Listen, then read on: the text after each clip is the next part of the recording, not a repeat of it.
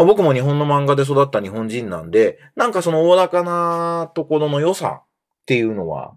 わかるし、なんかぜひね、本当はなくさない方がいいんじゃないかなって気分もなくはないんですが、エンターテックストリート。音楽プロデューサー。エンターテックエヴァンジェリストの山口のりかずです。このポッドキャストはラジオトークアプリから Spotify などにも配信しています。今あなたがお聞きになっているサービスでブックマークをぜひお願いします。今週も気になった記事など紹介していこうと思います。短い時間ですがどうぞお付き合いください。ということで1週間のご無沙汰でした、えー、皆さんお元気でしたか？今週の一週間だと僕は月曜に Spotify が主催するポッドキャスト促進のための説明会イベントみたいなのに連れて行ってもらいました。まあ、Spotify がね、今世界的にポッドキャスト力入れていて、日本は特に音楽のリスニングサービスのところがね、なかなか多分4位なんですよね。Apple、LINE、YouTube に次いで。そんな国ないんじゃないかなっていうぐらい、有料会員数に関しては遅れをとっているので、まあちょっとポッドキャストに力を入れているのかなというふうに感じました。で、まあそういうイベント僕もまあこういう立場なんでよく行くじゃないですか。なんと見事に音楽業界関係者がほぼほぼいなかったですね。大体知り合いに会いまくるんですけど、そういうとこに行っても。今回はスターミュージックの中村くんしか知り合いがいなくて、まあ、世代交代みたいなこともあるんでしょうけど、まあ、ともかく、いわゆる音楽業界関係者がいないっていうのは、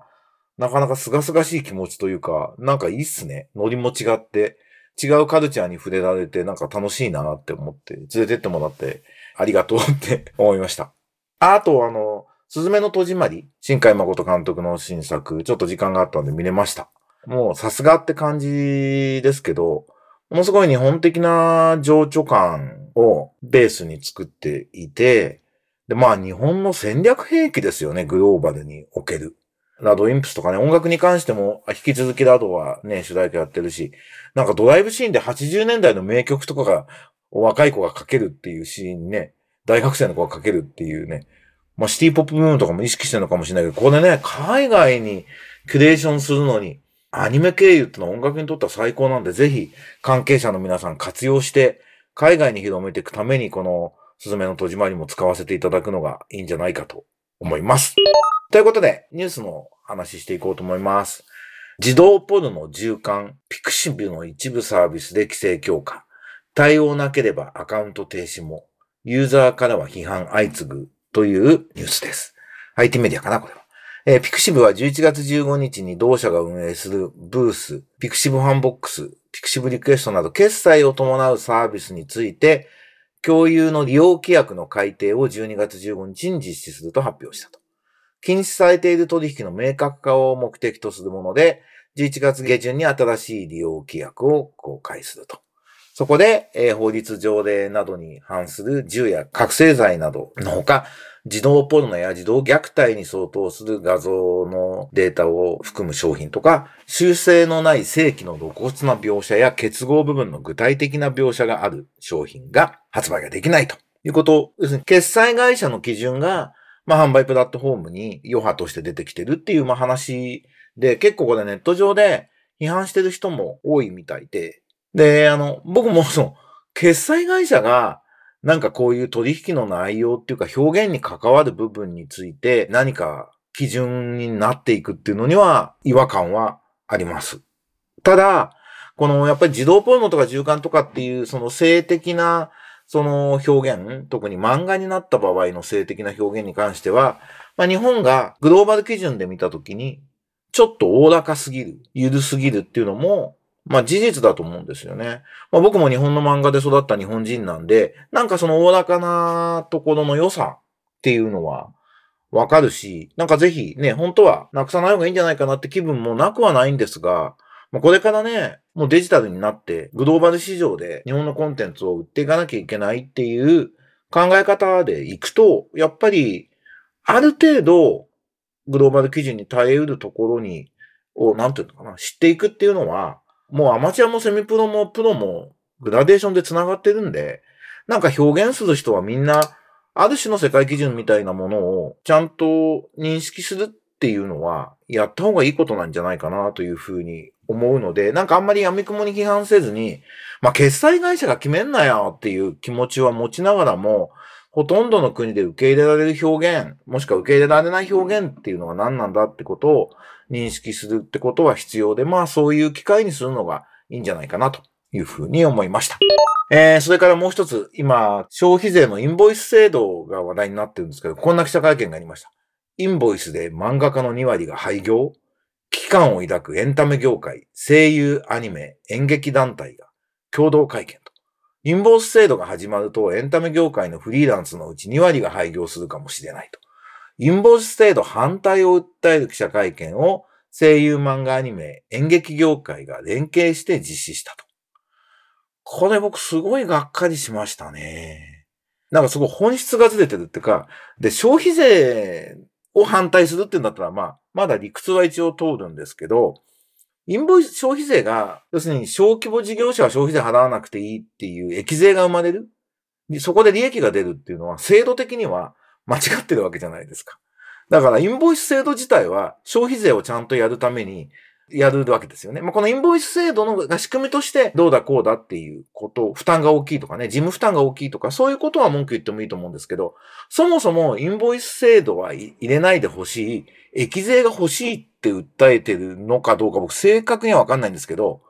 益税をなくさないでくれって訴えているように聞こえることを団体が言うべきではないと思います。あの、これ本質論は、そのフリーランスのクリエイターがちゃんと稼げるエコシステムをだってこの漫画家や演劇の役者さんなのかな、声優が必要なわけだから。そこをどういうふうにそのエコシステムを作っていくかっていうことに向かわないと変な議論になりますよね。あの、消費税って間接税なわけだから、益税化するっていうのが間違ってるので、間違った制度を続けようっていうのは、エンタメ業界の人たちレベル低くて頭悪いですねってアピールしてることになっちゃうんですよ。残念だし、すごい戦術的にもすごい稚拙だなというふうに思います。なんかこれを機会にね、逆にこの機会を利用して各業界ごとにフリーランスクリエイターや零細企業をどういうふうに支援していくのかとか、成立するようにしていくのかとか、いうことをちゃんと議論していこうっていうのが正しい議論で態度だと思うんですね。だとするとその業界ごとに処方箋やり方は違うし、もしなんか変えなきゃいけないとすると、今ね、財務省っていう一番こうめんどくさい役所がインボイス制度導入のためなら同時にやるって言えば、なんか割と制度変更がやりやすそうじゃないですか。なので、そういう戦略、よりもともとやりたかったコンテンツ制作のエコシステムのアップデートを何らか日本政府に認めさせる必要があるんだとすれば、課題があるとすれば、その課題をこのタイミングで言うと通りやすいから言いましょう。っていうような戦略をぜひ考えて、各業界団体の方は考えていただきたいです。インボイス制度反対って、間違った仕組みを続けてくださいって言っている経済が分かってない人たちってことになるので、これはぜひね、戦い方としてもやめた方がいいなと。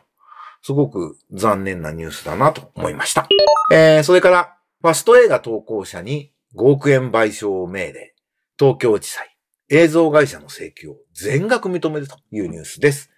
えー、ファスト映画を投稿した男女2人が、えー、5億円の損害賠償ってすごいですね、これね。2021年に宮城県警で逮捕され執行猶予付きの有罪判決が確定したということなんですけど、まあ僕は判決自体賛成で、まあ5億円ってね、高いけど、まあ著作権って大事なんだよっていう啓蒙の意味も含めて、こういう高い金額が出ること自体は僕はいいことだと思うんですが、同時にね、これ前にも語ってるし、ノートにも書いたんで見てほしいんですけど、映像業界、映画業界、アニメ業界とかも、この機にファスト映画クリエイターでそんな稼いだやつって、再生回数が多いやつって優秀なわけじゃないですか。で、しかも映画の内容を理解して、ユーザーに届くようにやるっていうスキルを持ってるわけですよね。だからファスト映画の作れるようなクリエイターを活用したサービスを作るべきだと。僕ぜひファスト映画クリエイター活用サービスのスタートアップやりたいと思ってるんで、興味がある人はぜひご連絡ください。あのノートに著作権法違反のファスト映画事件から Web3 時代のコンテンツ生態系について考えるっていうノートを書いてるんで、それ読んでいただくと、あの、僕が何考えてるかわかると思います。そのファスト映画のクリエイターに、ブロックチェーン技術使って、権利者が、あの、素材を渡して、作った素材を、からの収益をシェアしていくってことになると、映画会社とかアニメ作った会社の収益源が広がるし、新しいプロモーション手法になるわけじゃないですか。これぜひね、えー、やった方がいいと思います。ということで、えー、今回は3つのニュースを、えー、紹介しましたが、いかがでしたでしょうか？えー、活動ニュース、ちょうど先週末にビルボードジャパンさんとスタジオエントレで行う2つのプログラム企画が発表されました。1つは、デザイナーとかエンジニア向けに、プロダクト開発、プロダクト一緒に作りましょうっていうプロダクト開発のプログラムです。あともう一つは、データアナリストを育て、音楽マーケティングにつながるようなデータアナリストをつけるための育てていきましょうというセミナー。こっちは有料で、あのプロダクト開発の方のプログラムは企業プログラム的なものなんで無料なんですけども、これ2つ年明けやります。ビルボードジャパンさんとスタジオエントリーでやる2つのプログラムぜひチェックしていただけるとありがたいです。ということで、エンターテックストリートをお送りしましたが、いかがでしたでしょうか、えー、また来週お会いできればと思います。1週間元気に頑張りましょう。それじゃあね、バイバイ。